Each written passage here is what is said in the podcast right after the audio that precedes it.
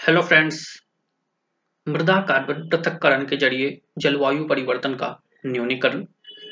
हाल ही में international crops research institute for the semi arid tropics ने एक मॉडलिंग अध्ययन प्रकाशित किया है। इस मॉडलिंग अध्ययन के अनुसार जलवायु परिवर्तन को कम करने में मृदा कार्बन पृथककरण मदद कर सकती है। इस मॉडलिंग अध्ययन में पाया गया कि उर्वरक, बायोचार और सिंचाई का सही संयोजन, मृदा कार्बन पृथक्करण को 300 प्रतिशत तक बढ़ा सकता है। शोधकर्ताओं ने उर्वरकों के स्टम उपयोग से कार्बन में वृद्धि के साथ साथ उत्पादन में 30 प्रतिशत तक की वृद्धि दर्ज की है।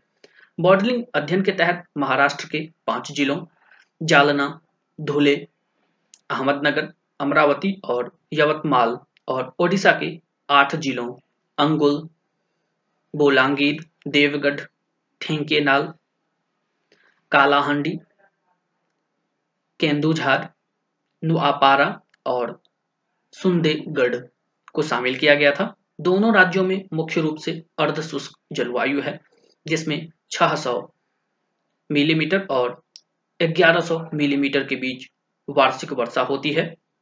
इस क्षेत्र में कपास, ज्वार, सोयाबीन, चना, अरहर और बाजरा जैसी महत्वपूर्ण फ़सलों का अध्ययन किया गया। संपूर्ण खाद्य प्रणाली द्वारा लगभग एक तिहाई ग्रीन हाउस गैस का उत्सर्जन होता है। इस मॉडलिंग अध्ययन के आधार पर कृषि क्षेत्र जलवायु संकट के विरुद्ध लड़ाई में सकारात्मक योगदान दे सकता है।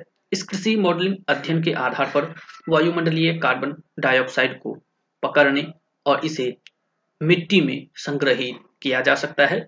इससे कृषि को जलवायु परिवर्तन के प्रमुख कारकों के स्थान पर एक समाधान बनाया जा सकता है। मृदा में कार्बन सिक्वेंसिंग किसानों के लिए आय का एक अतिरिक्त स्रोत प्रदान कर सकती है। यह सतत विकास लक्ष्य तेरह जलवायु कार्यवाही के लक्ष्य के अनुरूप है, जो जलवायु परिवर्तन और इसके प्रभावों से निपटने के लिए तत्काल कार्यवाही की मांग करता है।